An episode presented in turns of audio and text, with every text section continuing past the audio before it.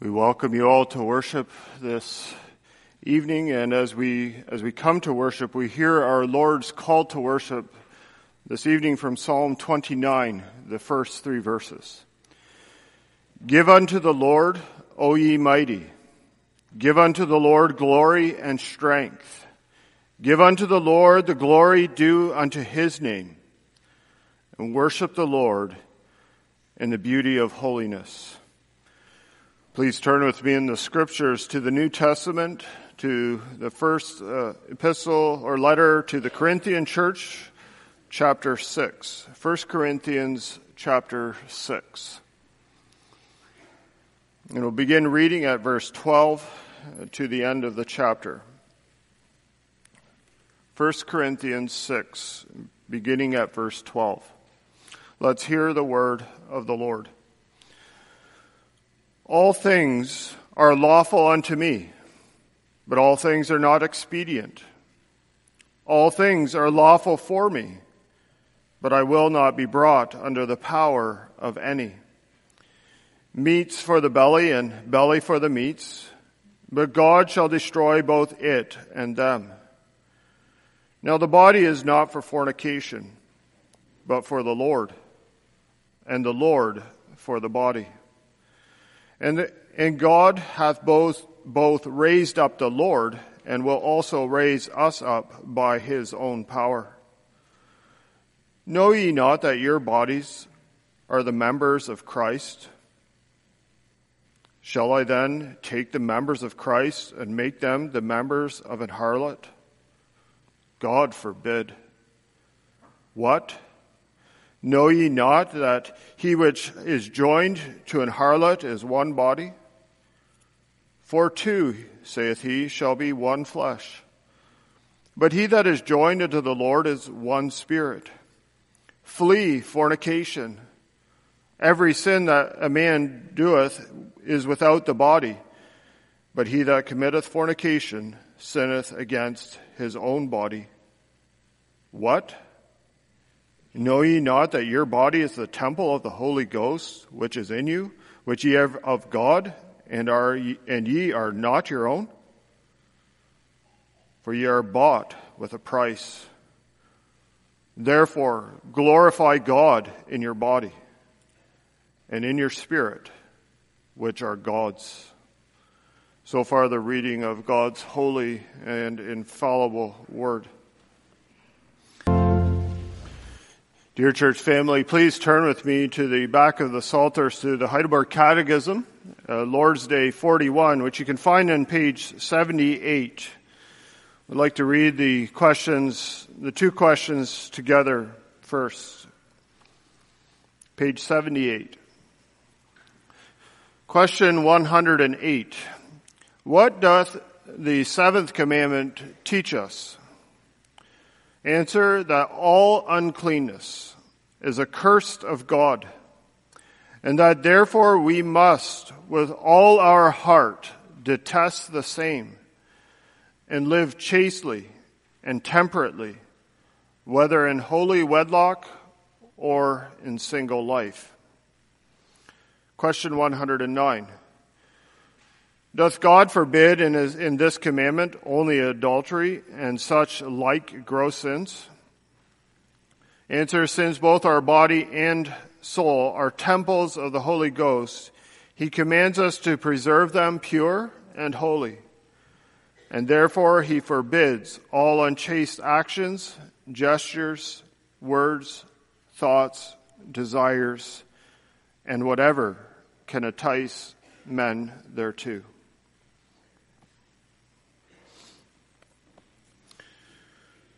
This evening, as we consider the seventh commandment, we must recognize and acknowledge that we live in a world that has glorified sexuality, and in the sense of raising it up and presenting it in a way that is accessible on so many fronts, in terms of trying to glorify it, it has at the same time rendered it morally insignificant. It which has created, in the words of Tim Challies, a moral laxity, even among Christians. He says, there is especially a general apathy toward blatant sexuality and nudity in our movies, our TV series, and the list can go on. The world in many ways, the church has allowed this widespread acceptability of this moral laxity towards sexual immorality to spread and to be present and to dominate our lives. Whether it's towards the sensual in the movies, television shows that are consumed, or whether it's in the incredible availability of pornography that is being produced and indulged in our society, or whether it's in the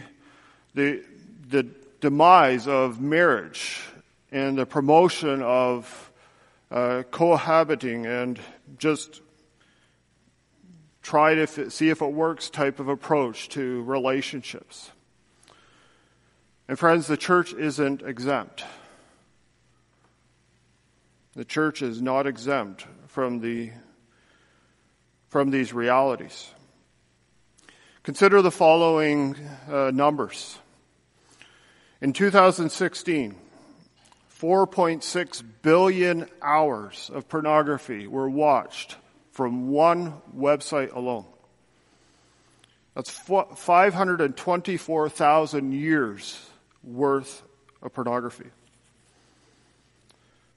57% of young adults admit to seeking out pornography at least once a month. 46% of men admit to the same.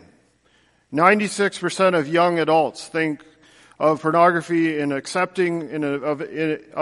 accepting way or are neutral towards it. Or to put it in reverse, that means only one out of 20, find this sin morally repulsive.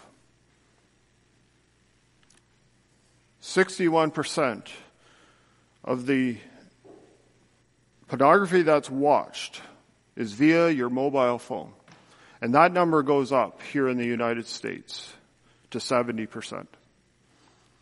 And this isn't just an issue with men. 33% of women under the age of 25 have searched for it at least once a month. And 80% of those who use it feel no sense of guilt while doing so. Church family, these numbers are from 2016, 7 years ago. We can only imagine that they have been increased in the last 7 years. And I would hope that these numbers are not reflective of the church, but I'm not naive to think that these sins are not an issue and present among us. And so as we come to this commandment in our passage from 1 Corinthians chapter 6, the question that's before us is, how do we live faithfully when the world in so many ways bombards us and tempts us to live sensual lives? Well, this evening, Paul's instruction to the Corinthian church and from the seventh commandment is as relevant today as it was back then. Paul calls our attention to the truth that the Lord Jesus Christ, through his death and resurrection, has called a people out to be joined to him, both in body and in soul, and in their entire being, so that their entire lives are to be lived for him. And as a result, sexual immorality has absolutely no place in the life of a Christian. for it is a blatant contradiction of the oneness between the Lord and his people. And the biblical response to this sin, as it comes to us and tempts us, and no doubt it will, is to flee. To flee. And in fleeing, glorify God in your body and in your spirit. As we hope to consider this theme, do you not know that you should not commit adultery? 3 times Paul asked this question of what don't you know? And he gives 3 reasons in the process of why we should put off this sin. And the first, for your body belongs to the Lord. Second, your body is not for sexual immorality. And third, your body is the temple of the Holy Spirit. The city of Corinth was a populous and a prosperous city. It was known for its trade, its political importance, but it was also known for its immorality, its sin. It was known, the Corinthians and many of the people who came to the city came and visited to worship the Greek goddess of love. And they did so often by engaging in immoral sexual acts.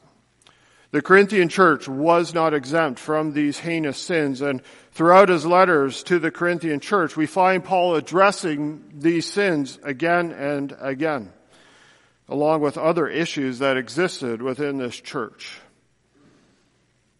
The men and women who were brought to Christ, they understood that it was Christ who was the power. It was his power, the power of God, and that he was the wisdom of God who was able to save them, that belief, as we read in 1 Corinthians chapter 1. Yet many of them were still beset with the lusts and passions of the flesh, including gross sexual immorality.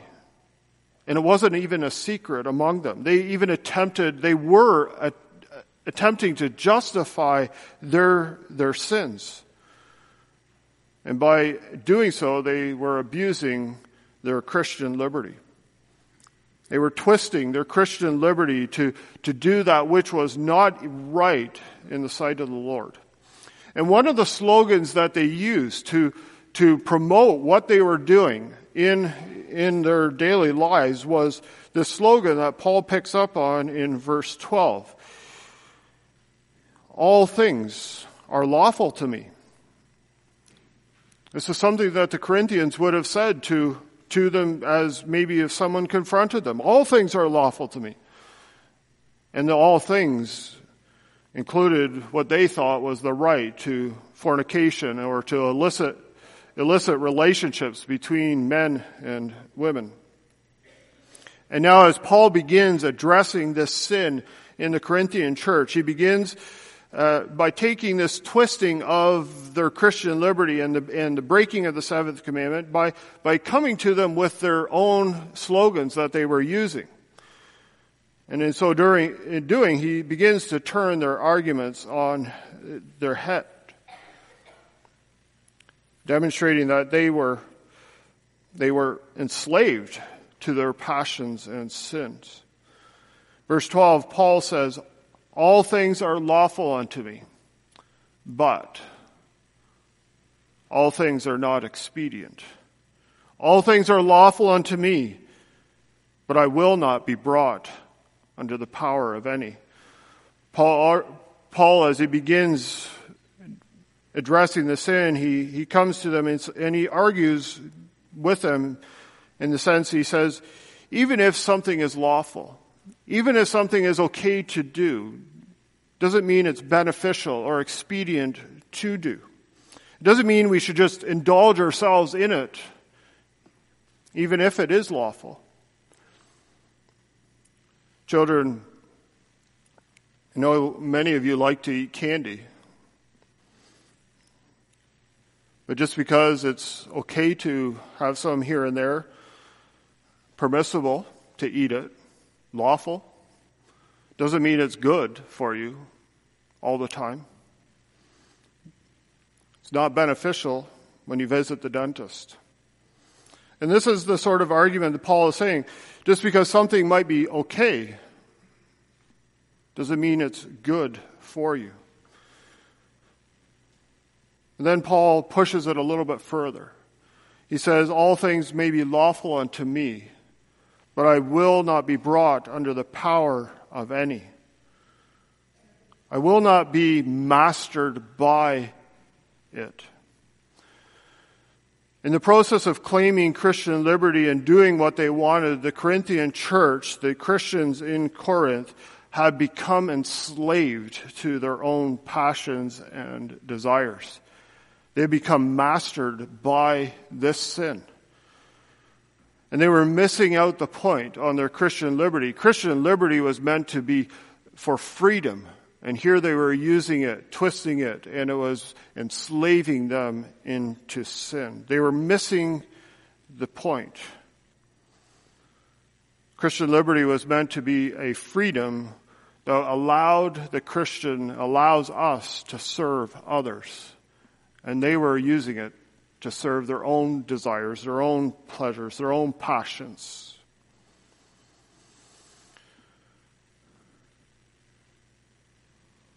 Are we being mastered by something that may be lawful,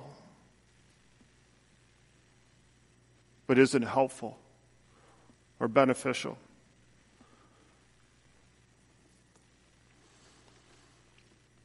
And as Paul comes to this, he hasn't outright confronted the sin that's being addressed right now, or the seventh commandment sin, but he gets there with the next verse.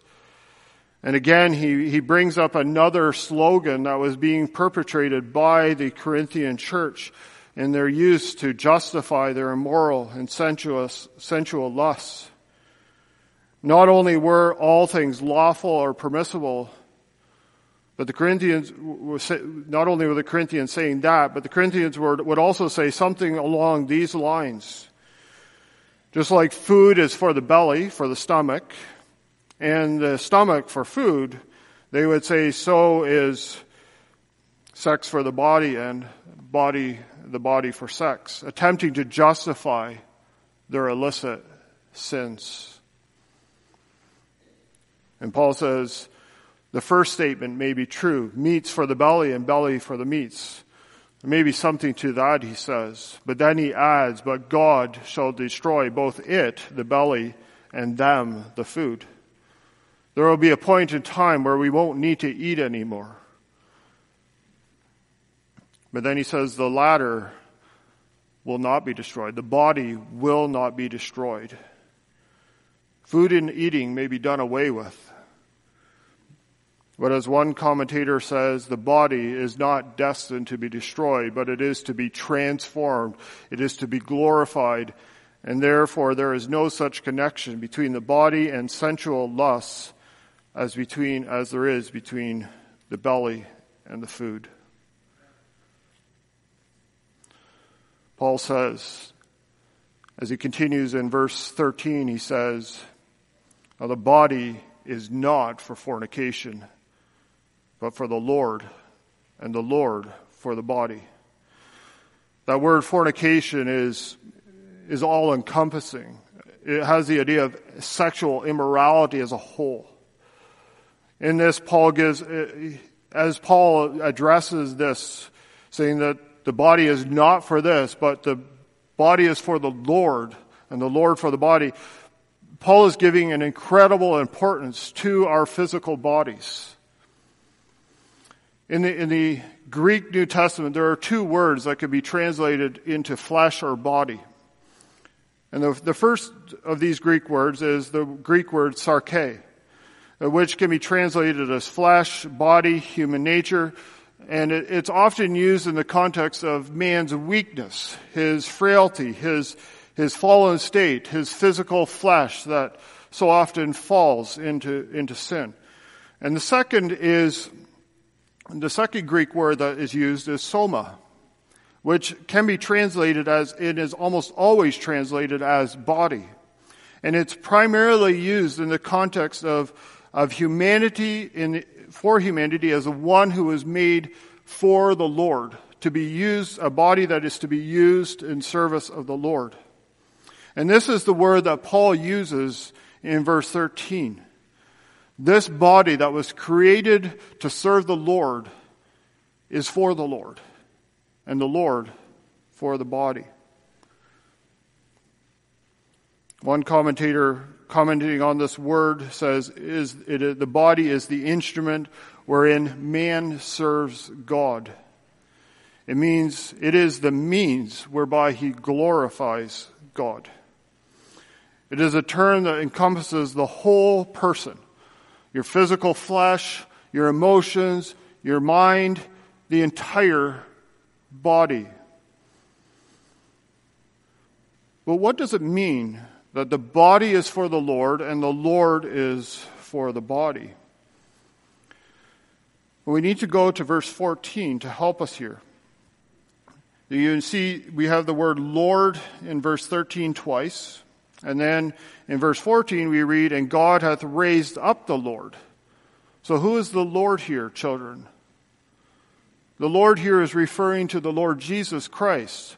And so we could go back to verse 13 and say, but the body is for the Lord Jesus, and the Lord Jesus for the body. But what does it mean that your body is to be for the Lord? And what does it mean that the Lord is for the body? Well, the body is for the Lord has this idea that our whole being, our physical frame, our hands, our feet, our mind, our emotions, our feelings, is to be used in service for the Lord, for His glory, to bring glory to His name. And as Paul will, and we'll get to this a little bit later, to be the temple of the Holy Spirit. But then what does it mean that the Lord is for the body? I think Paul here is connecting and comparing to what he said earlier about how food is for the stomach and the stomach is for the food. And so the believer needs the Lord in order to live for the Lord.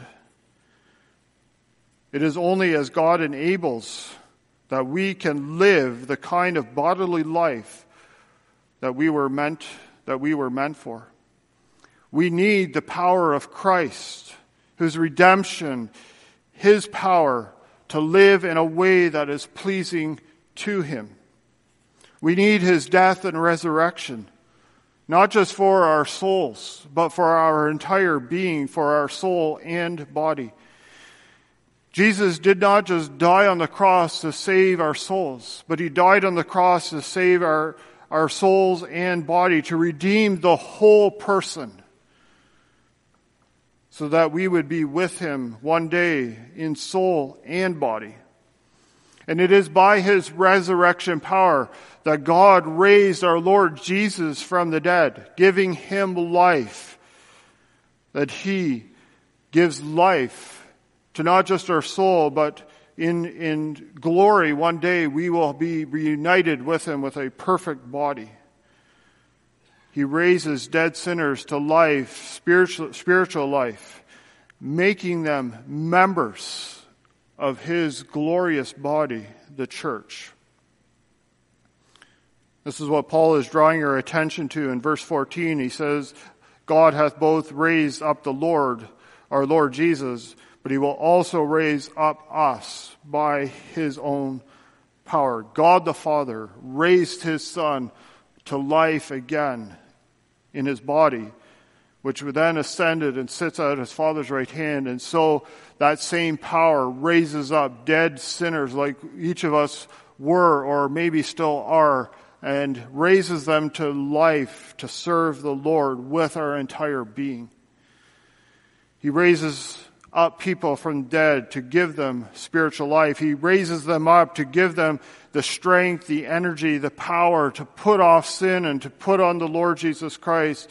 He raises them up to give them the desires of holiness, the desire to be conformed to His image, so that one day when we either leave this life and will be buried with our physical bodies, which we then look forward to a day where He returns and raises our physical bodies out of the grave, bringing them, making them an incorruptible body, an immortal body, a perfect body that will then be used forever to bring glory to His name. But He now calls us who know the Lord Jesus Christ, He calls us to live this way now already. Oh yes, in the weakness of our flesh. But He calls us to do that, to live this way in dependence on His strength and His power, His resurrection power. And so if the body is for the Lord and the Lord is for the body, friend, that means then sins that are done in the body, with the body, are especially heinous in His sight. Because if you are a believer, if you are in Christ, and as Paul says here, your body is a member of Christ's body. You're members of Christ. And Paul puts this as a question to the Corinthian church. Verse 15, know ye not that your bodies are members of Christ? And the question, the way the question's asked, implies an affirmative answer, a yes, of course we do. In a sense, he asks, what? Don't you know that you, in your entire being, are members of Christ?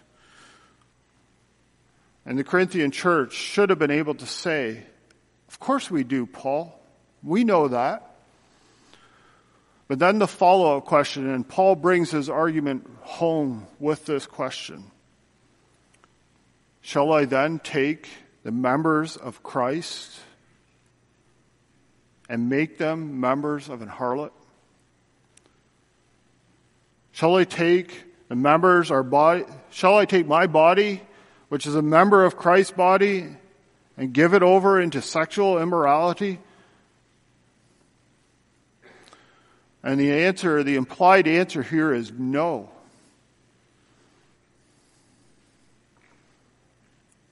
It's like Paul is saying, so Corinthian church, will you take your bodies and now go and give them over into relationships with someone who is not your wife or your husband?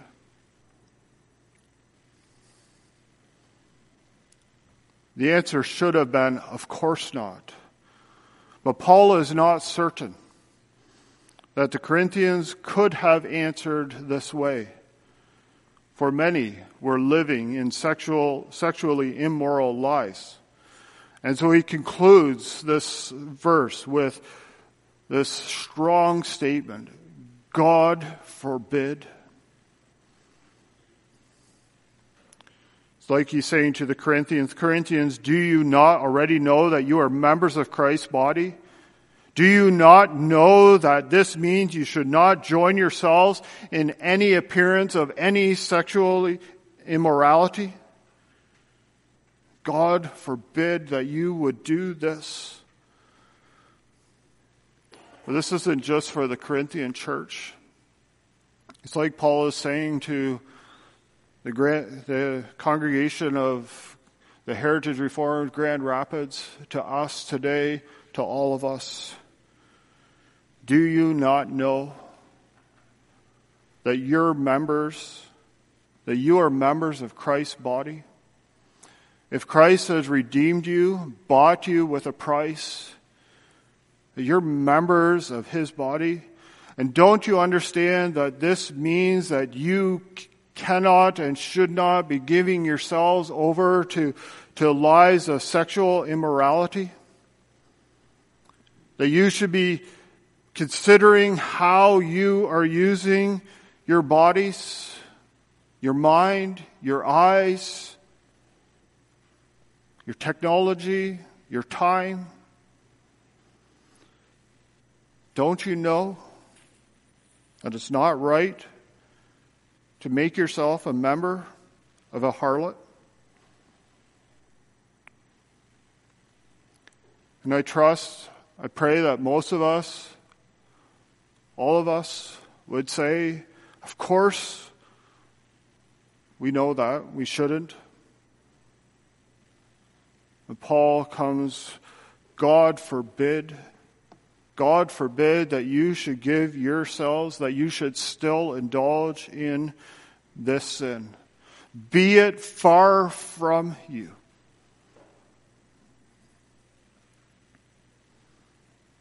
Paul could have concluded his argument here, but he doesn't. He wants to bring this home with the Corinthians, and so he not only addresses this idea that our bodies are for the Lord and the Lord is for the body, but then he in verses 16 through 18 brings it home that our bodies are not for sexual immorality. They're not meant for loose living. Here Paul draws on the principle that's behind marriage, where he goes back to Genesis 1 or Genesis 2, the end of the chapter, and he quotes from what Moses wrote in Genesis 2, that when a man and a woman leave their father and mother and cleave to one another and become one, that intimate relationship between a husband and a wife is integrally binding, that brings them together into oneness. And Paul now is going to connect on this idea of how when two become one through an intimate relationship, that it's not easily broken and should not be. And so Paul begins this segment by saying in verse 16, "What? Know ye not that he which is joined to an harlot is one body? For two, saith he," he's quoting Genesis 2, "shall become one flesh." And again, the implied answer is, of course you do.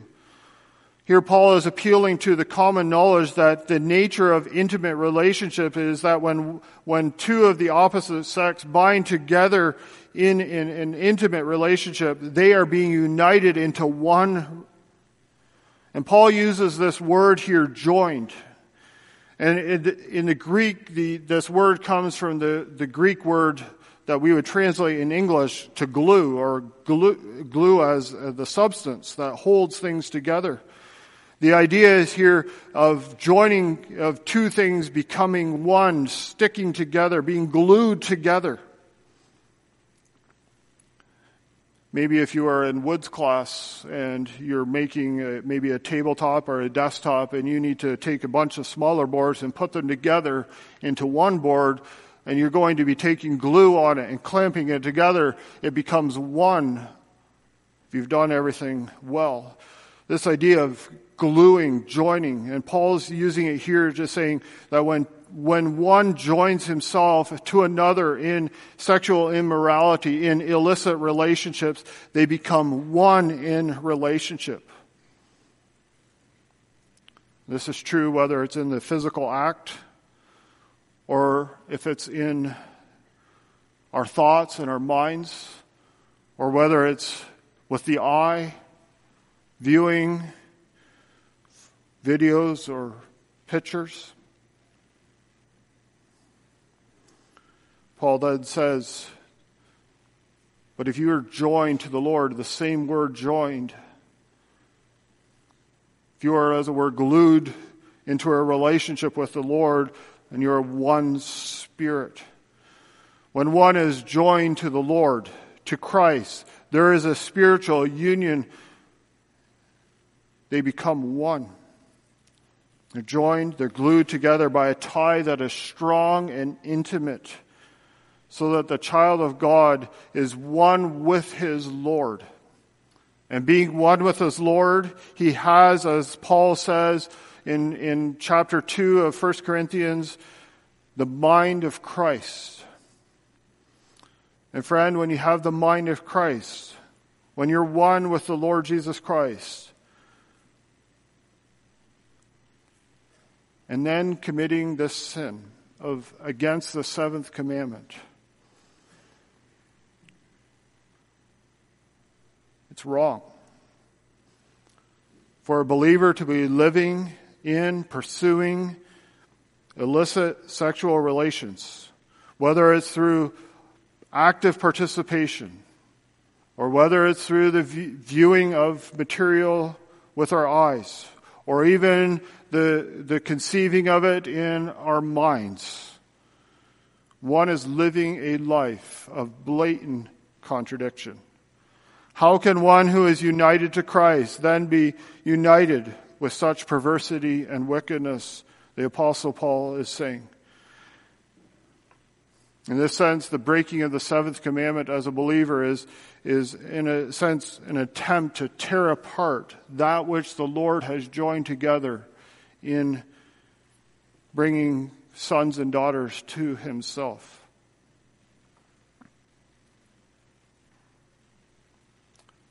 How can it be? And yet we know it happens. We don't have to go far in the scriptures to see even dear children of God. We think of David, the man after God's own heart, falling into this sin, into adultery with Bathsheba. So it cannot break the union and communion that exists between, or the union between Christ and his church, but there will be a brokenness in communion when living in it. And it gives a wrong impression to the world of what it means to be joined to Christ. And Paul, knowing the captivating nature of this sin, the power of it that can overcome this sin and a person as they maybe are tempted by it, issues an incredibly strong command to the church at Corinth. Verse 18, flee fornication, flee sexual immorality, turn and run, and don't stop running. The way it's presented in the original is, look, make it a habitual habit to run from this sin. One commentator writes, this is the only way to treat this sin.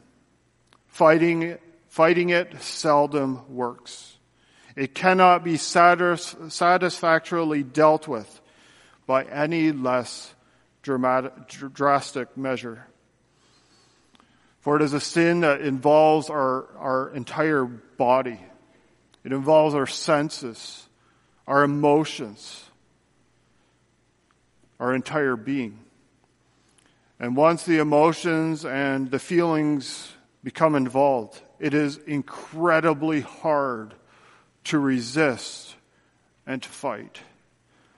And so the Apostle Paul, and I say to you, flee fornication. Like Joseph, get up and run. Leave whatever you need to behind and go.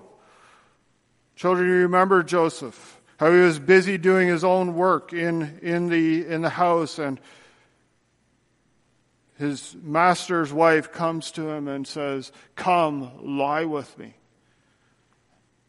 But Joseph was resolved, not even to put up a fight, but to flee. And he runs out of the home, leaving his coat behind. Not worrying about the consequences, but running. Friend, are you resolved to run?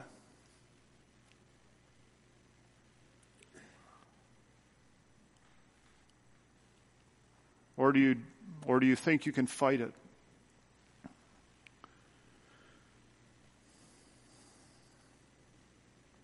We began the sermon by looking at some of the numbers related to the use of pornography. And to think that we as a church are exempt or free from this sin would be naive. And it's not just an issue for our young people. And like the Corinthians, we too can have this lazy approach to this sin. We are so often exposed to it, even if we don't want to. Maybe not necessarily outright and explicit, but nonetheless, things that can stimulate the mind and the heart and the desires, the thoughts. It doesn't take long to, if you're out working out at the gym, spending a day at the beach with your family, the advertisements along in your internet browsers, the movies you watch, the online games that you play. Has it become normal to see it? We think we can avoid it or ignore it. Has it become normal to indulge? To think about it, to delve into it. Joseph, no doubt, was resolved in his mind well before the event that took place in his master's home. He was resolved. He had made up his mind. This is what he would do if this happened. Friend, are you resolved to run and to flee?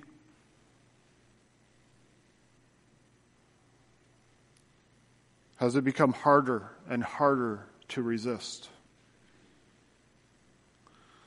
Paul says, flee, run. Don't even attempt to fight. And as you run, run for help. Run to the Lord Jesus Christ. And friend, if you failed to flee in the past, you know how captivating this sin is. How addictive it is. And you cannot, and you will not resist it in your own strength and your own power. So reach out for help. Run to the Lord. Run to the means that the Lord has given you to help. Find yourself an accountability partner, someone who's going to hold you accountable. And parents, are you aware of what your children are doing online? Are you holding them accountable in their use of their time with their devices?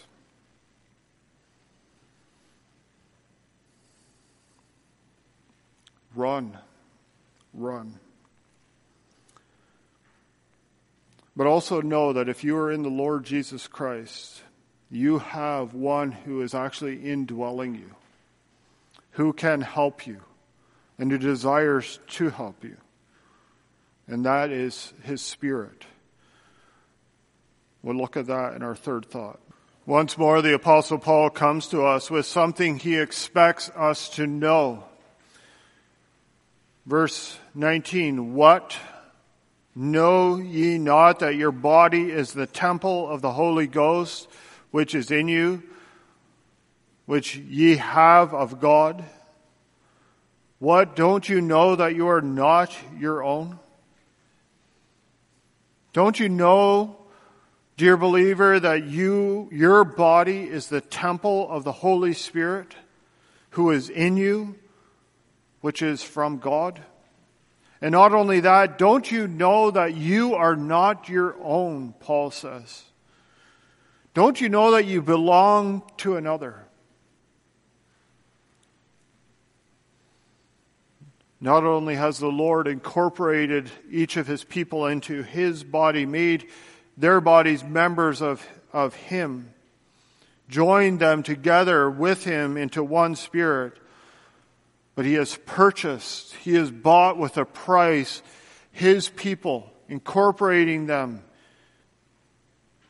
to himself. He has purchased you, dear child of God, with his precious blood. And so you are not your own anymore. You're called to live wholly for him, to love him and to serve him. And to remember that he has not only purchased you and made you part of his body, but he has also made your body a temple for the Holy Spirit, for the Holy Ghost. Each believer here today, his body is a temple. How are you keeping that temple?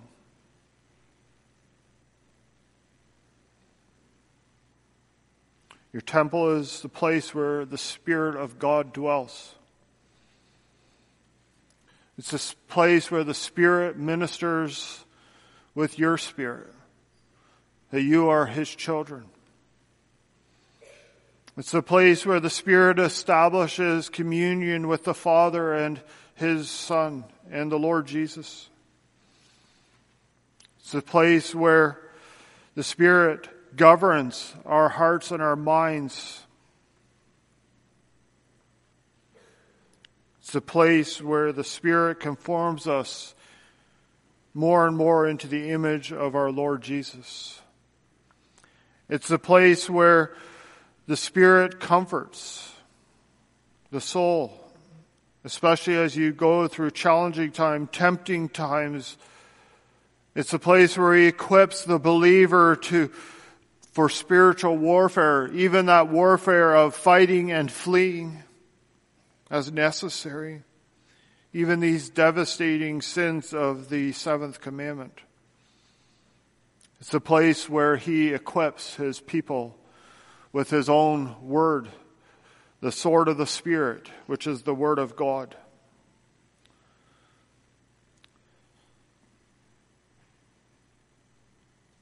Do you recognize that you are the temple of the Holy Spirit, dear believer? Are you in tune with his presence and his work in your life? Or in the words of Richard Sibbes, he says, "Let us lay ourselves open to the Spirit's touch." May we heed his marching orders in this spiritual warfare that we have been called to. May we recognize that we are called to a great warfare, and that being incorporated into Christ's bodies, we have a new general that we serve under. We have a great king who leads us. And may we use our minds, our bodies, our emotions, our desires, solely for the one who has bought us, the one who has made us his own. And instead of succumbing to the fatal and mind-numbing poison of sins against the seventh commandment, remember who you belong to and who dwells in you. For if we do succumb, if we have succumbed, we are in danger of grieving the Holy Spirit. Our carnal sins drown the soul, one commentator says, drown the soul in physical delights and defile the Spirit's temple. Like the religious leaders in Jesus' day who were defiling the physical temple in Jerusalem with the buying and selling and the of the animals for the sacrifices and making a profit where there should have been no prophet. So we can defile the temple of the Spirit when we sell ourselves into wickedness, into sin, especially against the seventh commandment, which involves our bodies. How do we maintain? How do we maintain this temple? Well, Paul says, in light of the fact that you have been bought with a price and that you're not your own, he says, glorify God in your body and in your spirit. He says, therefore, glorify. This word therefore doesn't capture the full extent of what Paul is saying. It's like what he's really saying is, so already now glorify God. There's a sense of urgency. Right now, in the moment, with your body and your spirit, you need to be glorifying the Lord. Glorifying God is not something we should do at some point in the future, but it is something that we're called to now.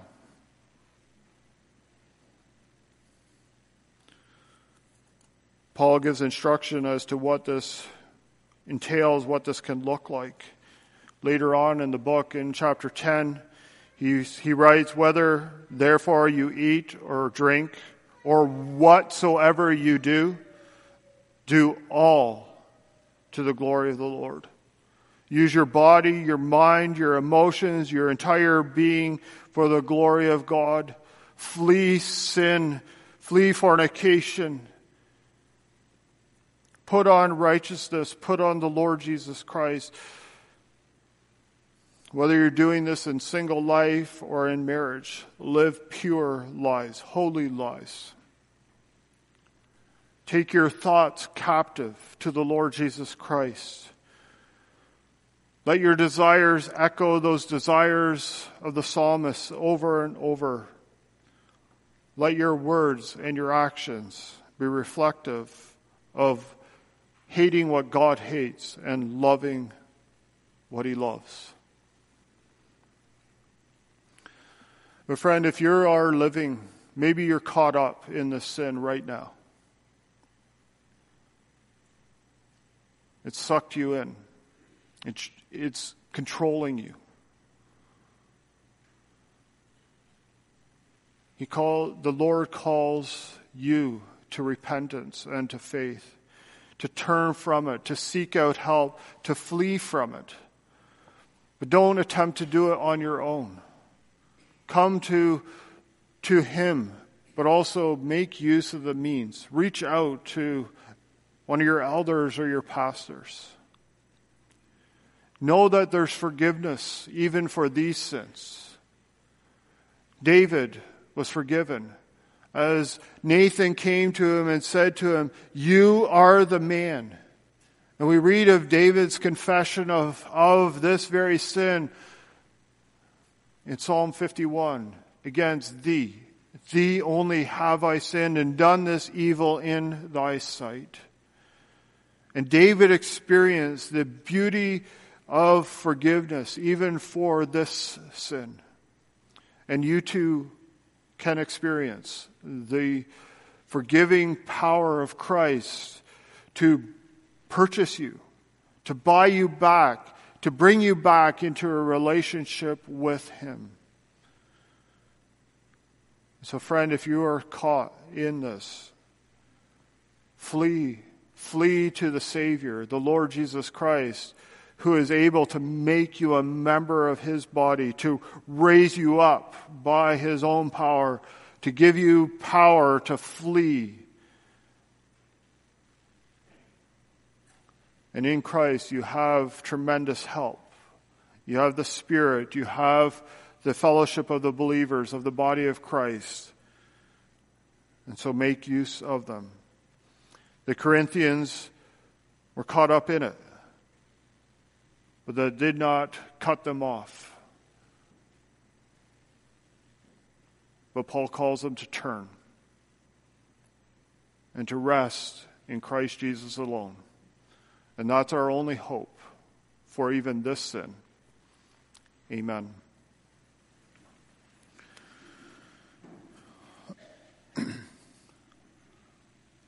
O Lord, help us to live pure, holy lives in thy sight. And do forgive our sins, even in light of the seventh commandment. Sins that encompass the entire being, our entire bodies and minds, and Lord, that are such a contradiction to what it means to be a child of God, to be a member of Christ, to be part of his body, to be one with him. And so how can we then give ourselves to another? O Lord, we pray for grace and help and strength to fight, to flee this sin. And Lord, if there is any in our midst who have been sucked in, caught up in this devastating sin, we pray that they would not attempt to fight it on their own, but that they would flee, that would run for help. Oh God, give them strength and power to do so. Lord, we pray this all in the sovereign and the powerful name of Jesus Christ. Amen.